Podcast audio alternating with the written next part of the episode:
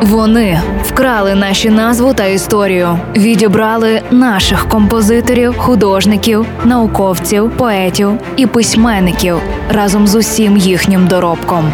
Повертаємо нашу музичну спадщину у новому проєкті Вкрадені українські пісні. Слухайте щобудня на радіо Львівська хвиля.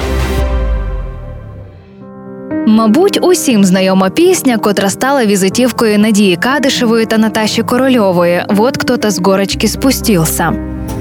Вот кто-то с горочки.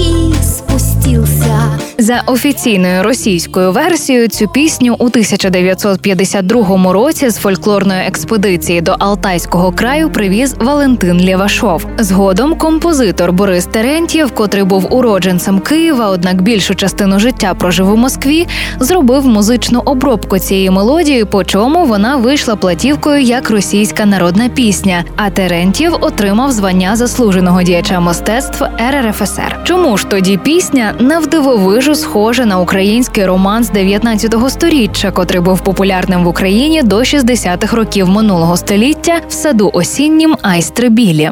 Саду осіннім айстри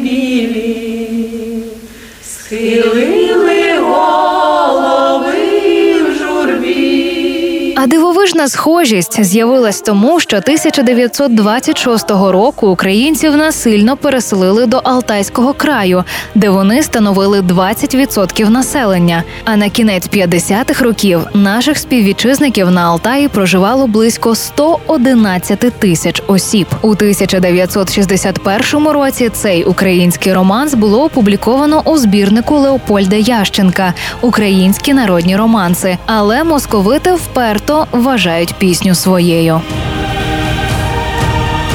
І це був черговий випуск проєкту Лесі Горошко Вкрадені українські пісні.